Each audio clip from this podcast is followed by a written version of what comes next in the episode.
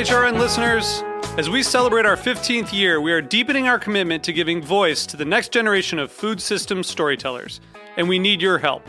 Our internship and fellowship programs help activate new possibilities for underrepresented and underestimated young people through experiential journalism, audio engineering, and production training. Through these unique programs, HRN helps food equity stewards build essential workforce readiness skills that expand their potential and foster economic mobility. Please consider supporting these critical programs.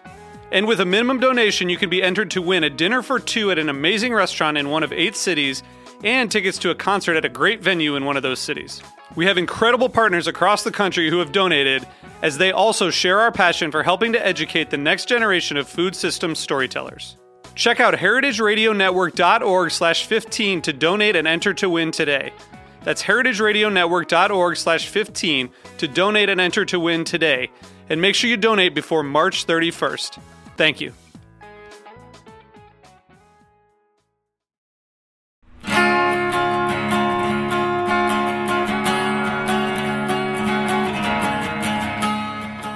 Welcome to Heritage Radio Network on tour at Charleston Wine and Food 2022. I'm Sam Benrubi from the Grape Nation, and today we are broadcasting live from the heart of the culinary village. This episode is made possible thanks to the support of Hickory Nut Gap, builders of community agriculture since 1916. All right, I want to welcome our guest today. Our guest today is Tahiirah Habibi. Tahiirah is a sommelier, she's an entrepreneur. I would say she's an activist. She is founder of the Hue Society, co founder of the Roots Fund, and founder of the Council of Resources Group. And she also makes some pretty amazing jewelry, which hopefully we can get to, right? All right, so let's get started. Let's give people a little context about who you are. Yeah. So you grew up in Philly. Yep. You attended Penn State, Yep. came back to Philly to work and study. You actually studied wine, Yep. right? And then you left to work in Miami. So I'm curious about a few things. You come back to Philly. What's the motivation to study wine? How does that interest come up? And then bring me to why you leave and go to Miami. So, um, when I when I decided to study wine, it was it was a whim. It was um, It was a whim. when I was in when I was in college, I was in a lot of leadership positions, and I used to always have to be in ru- in the room with like executives, like the president, the vice provost, that kind of thing. And so this was this was years ago when um, you know the wine wine wasn't as popping as it is now. Right.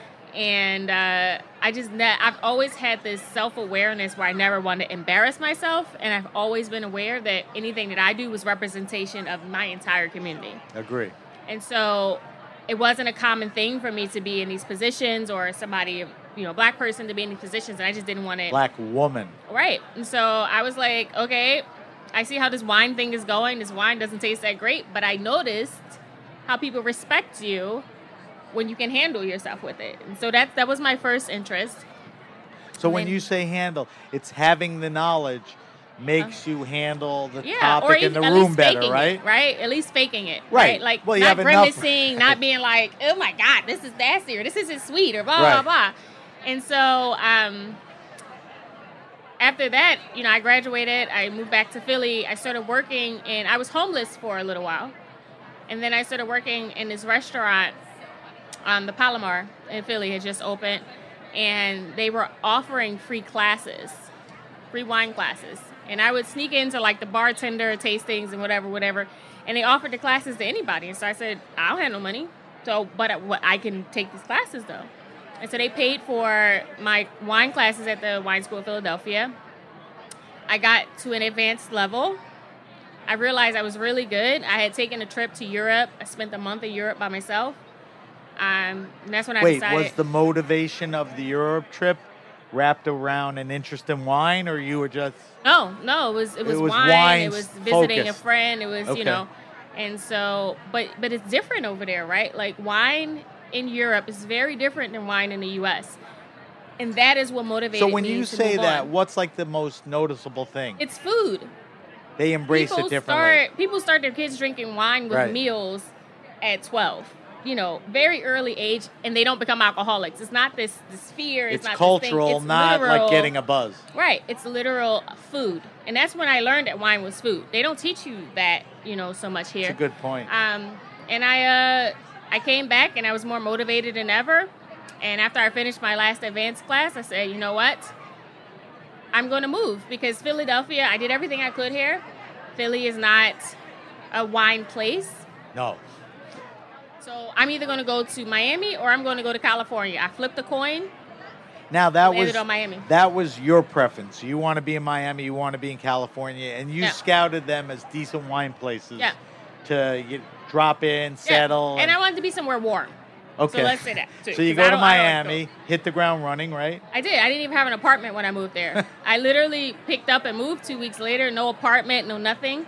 Um, I had to work as a cocktail server at um, the Kimpton for a few months while I was studying to take my CMS test, the Court of Masters. And um, after that, I got hired at the St. Regis. I opened the St. Regis, and then it's just Val been. Harbor. Yep. That was a hot spot, right? That was that was a pretty How long were incredible you there? start. How long were you there? Two, two and a half years, three years, something like that. Then you left there, Left stayed in. Miami. I went to? Michael's Genuine. I was a manager and saw him there.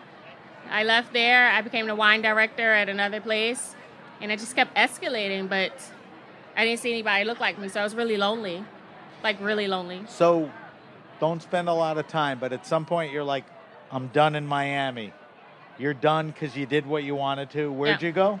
Atlanta, where I am now, Okay, so I you've been a- in Atlanta pregnant. how long? didn't want to have a baby there. I felt like I wanted to be more around my culture. Um, I wanted to expand what I was doing. So I had an organization called Sipping Socials, which I started in Miami. You started, right. Right. And What was, I was doing when you this started event. sipping social?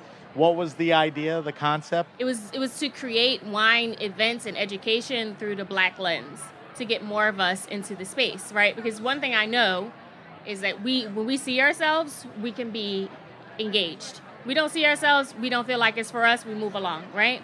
And so I started sipping socials. I did a wine and reggae festival. Three thousand people showed up. Wow. More than I had capacity for. Right. I got drugged through the Right. ringer. it's terrible. You're but lucky you're was alive, amazing. right? No, they they tore me to shreds. and um, and then I I ended up um, I wanted to expand it. I saw that it worked though, right? I was You like, just had to get everything right. And I was like, I'm going to expand this. I can do this across the country. And so I changed it from Sipping Socials to the Hue Society with the intent of creating like this umbrella organization. Or Wait, you pronounce it we? Huh? What What do you call it? The Hue Society. Oh, Hugh. I thought you said Oh, we. No, the Hue okay. Society. All right, so before we get into that, I want to get a little, I want to delve into some, you know, kind of interesting, tough issues, all right? Okay. And I think you set me up for this. I Um, did. CMS. So, when I sit with you and I know you, it hasn't been that long that you've been in wine. You know, it's not like you, you're this older woman with 30 years. I mean, you've done a lot, Yeah, you know, in a short years. period of It's not too time. much, yeah. And I think you and I would agree that the and we're talking about our industry, the Yeah, wine yeah, industry. yeah. I mean, I do a podcast. You're in the industry. It's very white, Yep. and there's definitely an air of elitism, colonialism, Yeah. you know, and all of that. There had to be a point, and you may have mentioned it, but when when did you realize this is effed up? So when I came in, it's a little different than now. When I came in, everything was CMS. That is Which what is they we're gonna get to that right. too. But everybody, everything you weren't considered a SOM unless you were so CMS certified. CMS was a huge part it of was the, a being huge a wine part person. of right. It was the only part, right? And CMS was- is the quartermaster sommeliers, Right. and they're the people that certify becoming a master Right. sommelier or a master They wine. dominated it. Like if you didn't have those certifications, then you didn't really exist. Nobody would hire you. All these kinds of things, and so that is that was what they drilled into us. but when you I- moved in that direction. Of course, because I'm a black woman in a space. I don't see any other people that look like me. I, I don't feel like I belong here. I'm like feel like I'm like fighting through every day to get myself in this space. And so on some level, I had to follow the rules. And I did. I tried to take the trajectory that I thought would make me the most successful so that so I could the do my own thing. tra- trajectory is that CMS path. Yeah, 100%. This is the path to get to 100%. where people get to. Right. Back Whether then, it was right was or wrong for you or in reality, matter. that was the path. It didn't right. matter. And so I did I did what I thought would you know would make it easier for me. It was already difficult, right? And so you get into a space where you're just trying to make your life as easy as possible and you're in this unknown like abyss and I I did what I could. I studied my ass off. When I moved to Miami, Well, I didn't a even go out. hard. You have Right. to study your ass off. I, I used to go to work as a cocktail server. I used to tuck my my cards into my my bra. I was studying every second that I could. I was so I was terrified. like Loire Valley. No, I juror. like if I didn't have a client, a customer, I was like, okay, I'm studying, I'm studying, I'm studying. I went home, I studied. Like I still have pictures of like books laid across my floor. I would study all night. I would take a nap. I would get up, and and the thing is, I was already ready for CMS just through taking those advanced classes through the Swine School of Philadelphia. But I, but in your head, you don't know that, right? Like you're thinking this is this whole other thing, and then. I was so more much more advanced when I took that test. Like I was like didn't- advanced level, like because I read the Wine Bible twice. Was that's that how- is that a good source for getting I, up to I speed? thought it was, and it's this thick. It's like Yeah. as thick as a, it's incredibly thick. Twice I read it. I was very determined, and at the time I also wanted to be the first black woman some uh, master som. So let's talk about that and the course, court of master sommeliers. Right. When we look today at the court, and we're going to go backwards, it's not an organization that's done the best things the right way. Right. But you, you were responsible for bringing certain things to light. I was. Um, there are some very specific experiences, and I'm not sure you want to talk about them or not, but you got in there, you did it, and then you realized, wait a second, and then Yeah. you got out of there. right? Yeah. And you did a video. Do you want to talk about, you know, walk No, yeah? I mean we can talk about it. I, you know, so in 2011 when I went to take my my CMS test, first level, it was in New York. So CMS made it very clear that you had to pay for everything. There's nothing sponsored. So I had to buy my plane ticket to New York. I had to get my hotel. I had to pay for the test, like all these things. Expensive. So I get Plus into all the study materials. Wine is on your own, Everything. right? Right. So I get I get there, and I am as nervous as I can be. Are you nervous because you're nervous, or you're nervous because you're like a black woman that is all of it. younger? I'm nervous because again, I hadn't seen anybody, but also I didn't know what I was walking into. Right. Right. And Literally. so when I got in there, I'm like, okay, it's a two day course. So I think that's important to note that it is a two day course. So day one, you know, we're going through these things and um, they're they're they're going through the tests and you know reviewing things, blah blah. And again, I was very engaged in this space. So You bought in. I had questions. I wanted to make sure I was going to pass this test. I wanted to be at the top of my class. I was super ambitious. I'm still ambitious, but you know, and this I was just like, yes, did it. And then um, there were four instructors, two women and two men, and basically, long story short, they uh, they made it very clear that you were not allowed to talk unless you called the master.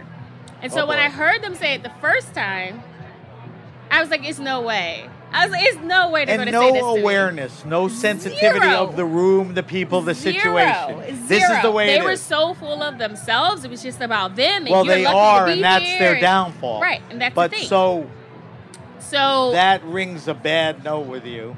right because they said it, and I was like, "It's no way they're going." to I really felt like I was an exception. I was like, "I know they know I'm here.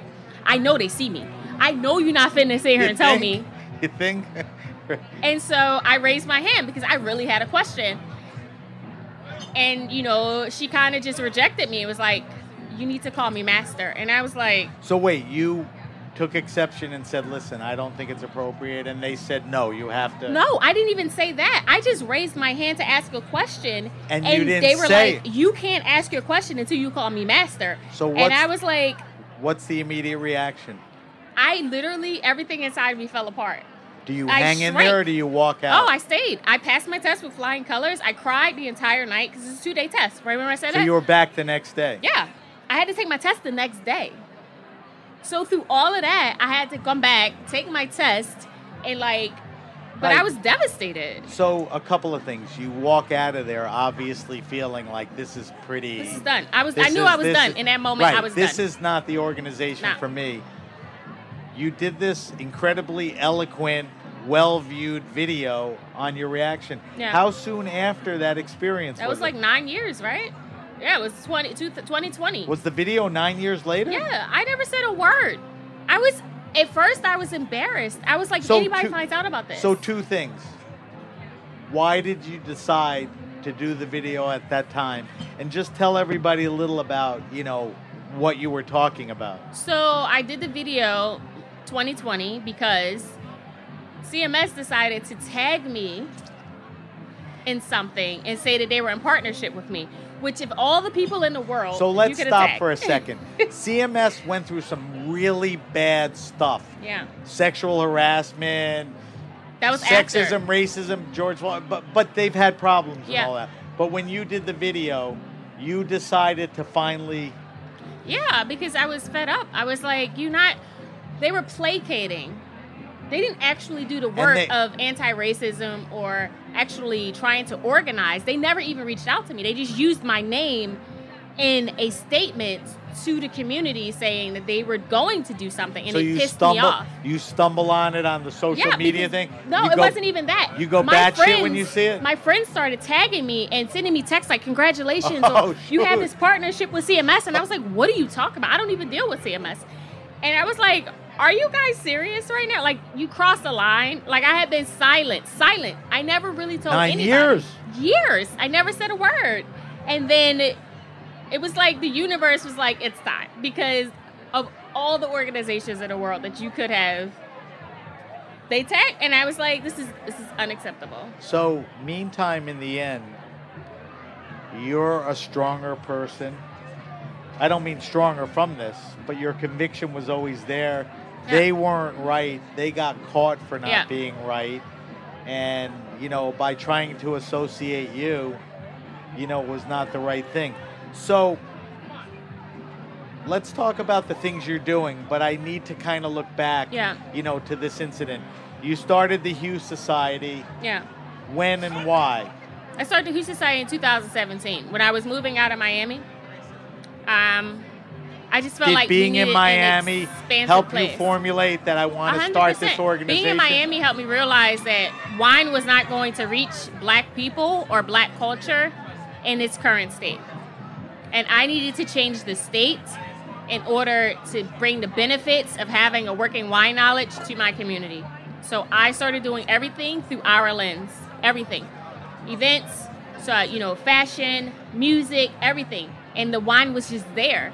And it just became a natural accompaniment, but it wasn't So you focus. used everything, culture, events, fashion, and wine to tie everything together and Yep. expose it to Yeah, everybody. and it, it was brilliant. It was brilliant. It, it now, showed. when you started Hue, was it regional? Was it like in your backyard, or were you able to 100% was in my travel house. and do stuff? yeah, I you know I was doing stuff.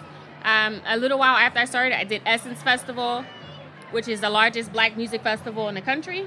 I started doing wine events there, which told me something because there were no wine events there. So Right. I was the one who brought wine events to the thing. But that's what I mean. Like it just lacked in black culture. And I was like, this is such an amazing concept, like experience, like wine in, in general, right? And it's also incredibly empowering. Like wine is a tool when you know how to use it. And so I was very much driven to make sure that we had access and resources to this tool as much as possible. So you look at 2017, 2022, five years later, throw in some COVID interruptions. Are you where you want to be because of COVID? Are you able to ramp up where you want to go? Oh, I yeah. mean, aren't you doing, what's the event you're doing? I'm on top of the world. I I love it. I love it here. Like I do. It's a I feel like I've created a space where people can come and feel safe and seen and heard and loved authentically as they are. And I think that's the most important thing in the world. There's nothing more important than being able to be yourself and feel love for being yourself. So I'm listening to this podcast and I'm like, I got to get in touch with these guys or I got to be part of this. We'll mention it later, but if people want to know more about the Hue Society, where do they go? So, you know, thehuesociety.com, we have an amazing social media presence um, at the Hue Society. Mine, my, mine is a sipping socialite. Right. I don't know if you want to go on there. It's, that no, no, we'll get to that. That's a personal thing, yeah. but I think people want to know the person behind, you know, the organizations. Yeah. Now, so Hue Society is as strong as ever. You know, you, yeah. You're, you're we're, doing... we're going international this year. Okay. We're opening a chapter in um, South Africa.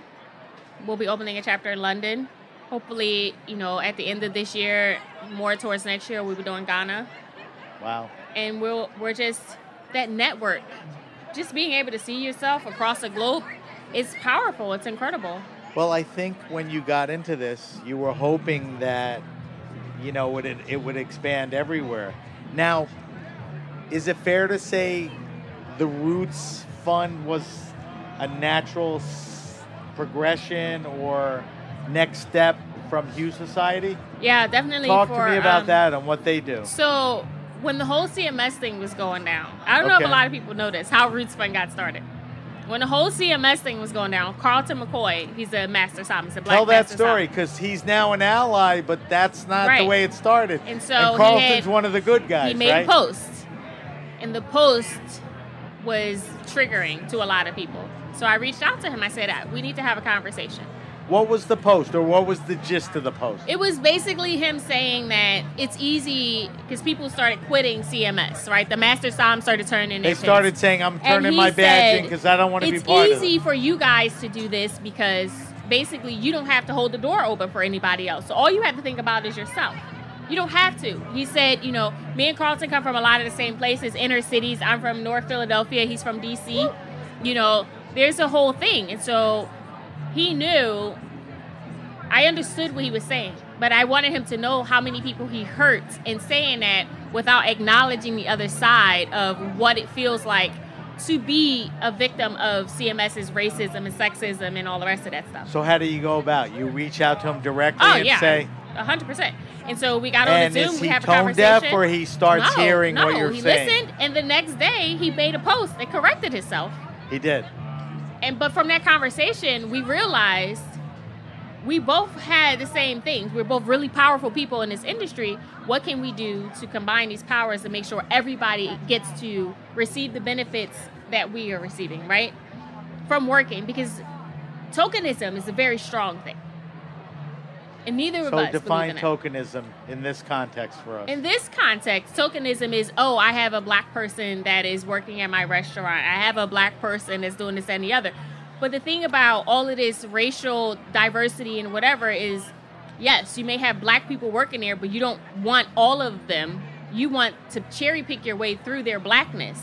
You want a representation of a black person. That's you don't tokenism. actually want right the black person that you're saying that you know you're checking this box off for. You want certain parts of them to be able to represent your establishment. And so we were like, we're going to create this organization and we're going to let everybody decide what they want to do in the wine industry, which we never had those opportunities. Right. When we came in, we felt like we either had to be a som or a winemaker. That was it.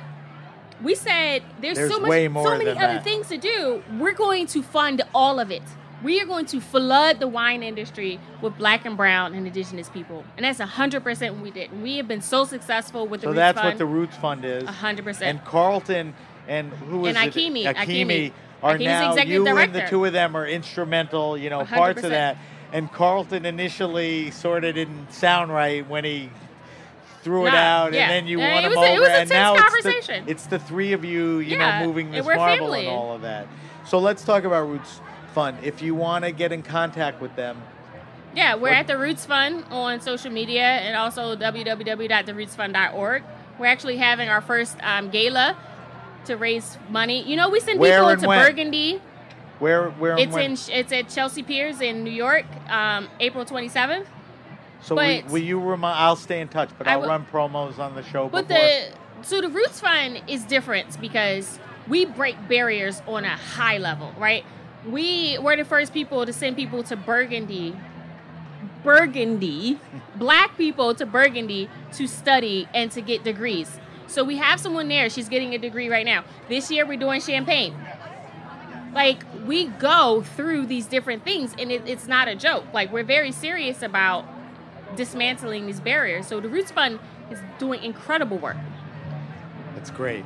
I'm really glad to hear that. And then the Council of Resources group.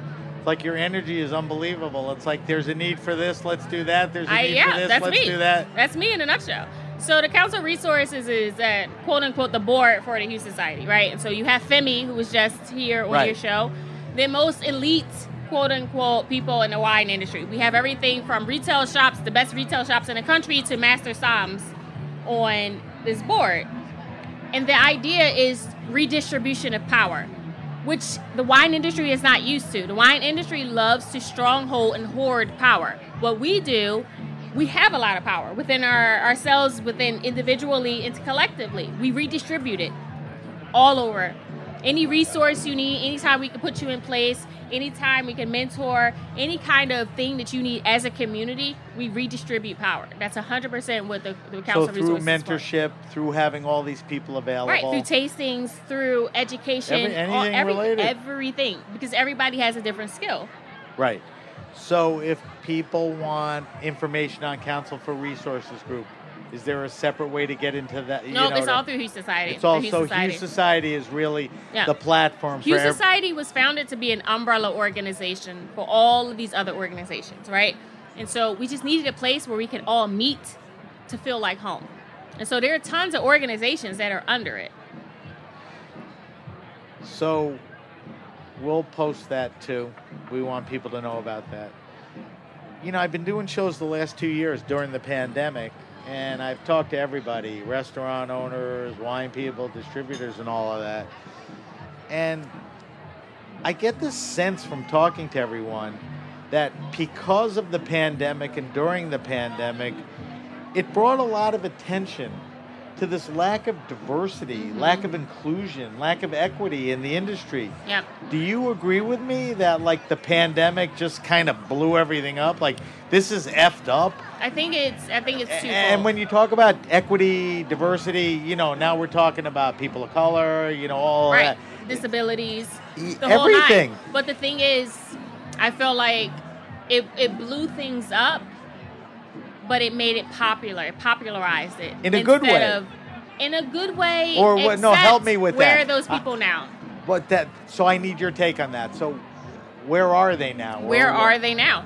It was very easy to jump the bandwagon because it was popular to support, you know, disenfranchised businesses and underrepresented So jump on the bandwagon. You but know, where do where the is that now? Because post. I feel like I'm back at the same place that I was in 2020. That's my point. yeah, So and everybody does. But what it did was it also revealed who was actually trying to move forward and who was trying to make a name for themselves with clout. so we're not entirely happy. No, no, no, we're So it's not. Absolutely bullshit. not. It was 100% bullshit.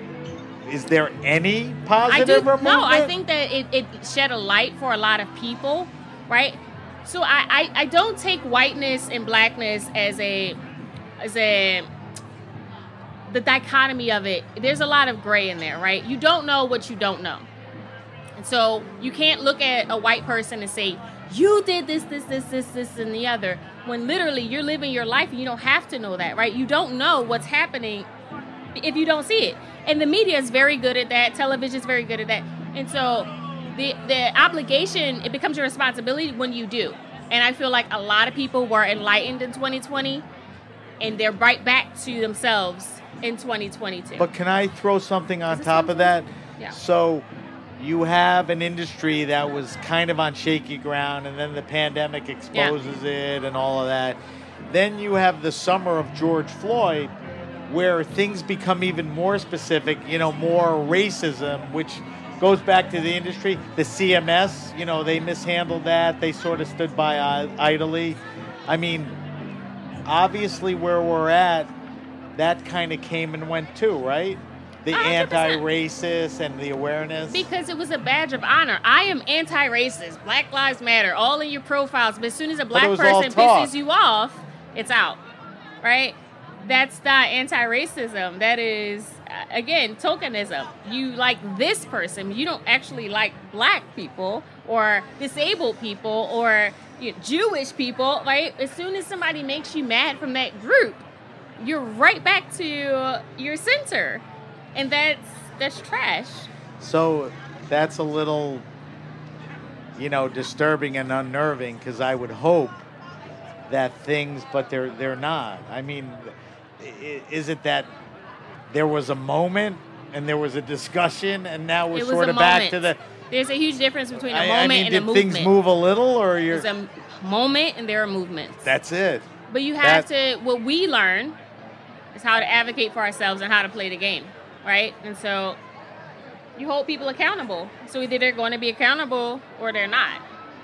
But the fear of being publicly displayed as not being accountable is stronger than your actual fear of wanting to help or wanting to be altruistic. That's they're different. Yeah, I. That's a tough thing for me to, you know, So, like, digest. I agree. This weekend, right? How many encounters did I have this weekend? Uh, I think as you and I sit here, we may be up to like six. Right, like it's it's a. I, Some I are do- silly, but some I- are real. I do this rose thing yesterday. I think this is a great example. I do this rose masterclass with a friend of mine. Her name is Jane. She's a white woman, beautiful white Jane woman. Jane was on yesterday. Jane Lopes, Jane's incredible, right? And she's good people. Too. And we do this thing, and we. So Jane wait, let me really set this friends. up. You were doing a Charleston wine and food event Right. with Jane. The two of you were brought in to do a rosé tasting masterclass. Right. Masterclass. We do the class. After the class, I have a line of people just literally, oh my God, you speak so well. Oh my God, you knew this, you knew that, you knew that. And at the end, I was exhausted because I have to smile and grin through that shit. Jane, I turned to Jane, I said, How many people came up to you and told you how how well you spoke? She was like, Nobody. What are you talking about? Like literally, she was oblivious. Like, what are you talking about? So after everything we just talked about, it's a sad state of affairs. That that's how people, you know, for people to have to come up to you and say, "Oh, you're so articulate and knowledgeable." Yeah. Why? It's a shock.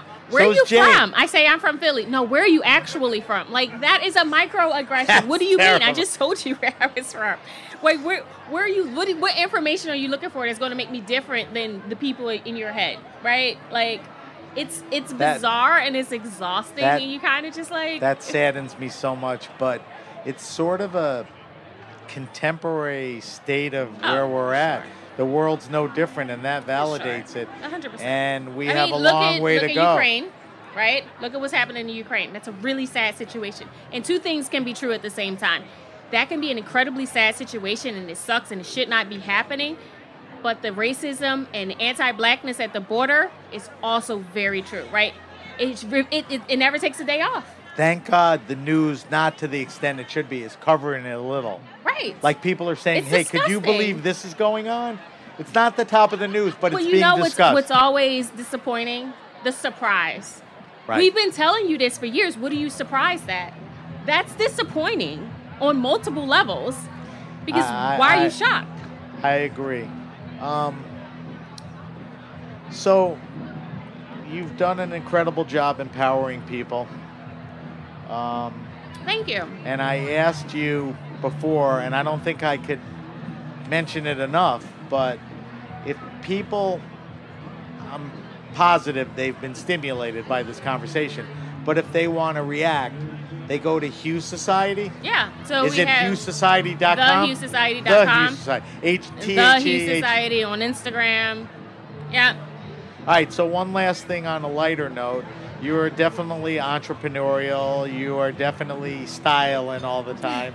Um, you tell me about your jewelry thing quickly. Is that still a thing? Yeah. I mean, it's called Statements by Habibi. And, you know, it's my ethos, I guess, is just Are those earrings They are. Yeah, they're mine. Those are pretty cool. But it's uh so I always get this thing whenever I walk into a room. It's like, oh, and I don't mean this in like an arrogant way. no, but I know exactly where like, you're going. oh my God, I love your jewelry. Oh my God, I could never do that, blah, blah, blah. And I was like, yes, you can. Do you want to do it? You absolutely can do it. And that's why, you know, I, I started curating statement pieces because I want women to feel empowered. I want you to walk into a room and own it, and you don't have to say anything.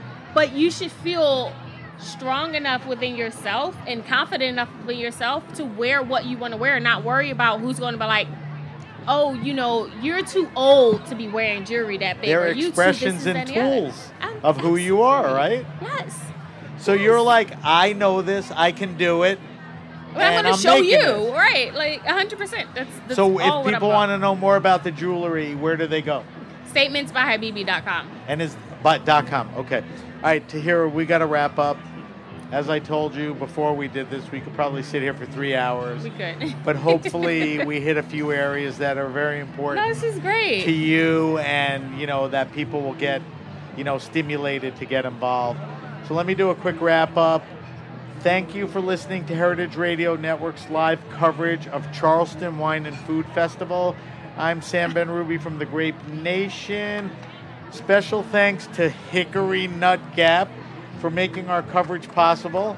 We're grateful to the festival for having Heritage Radio Network back in the culinary village for the sixth year. I lost my place. You can listen to all our coverage on our podcast, Heritage Radio Network on tour. Find it on heritageradionetwork.org or wherever you listen to podcasts. And I decided to hear that before this podcast that it was great for me to sit down with you. yeah. But next week, Matt, we are running this podcast as the Grape Nation Podcast oh. Wednesday. Okay? Because I want to expand it out into another audience. So, once again, thanks to my guest, Tahiirah Habibi. You're listening to the Grape Nation and Heritage Radio at the Charleston Wine and Food Festival.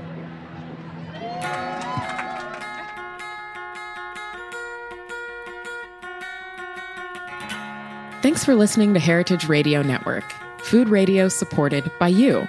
For our freshest content and to hear about exclusive events, subscribe to our newsletter.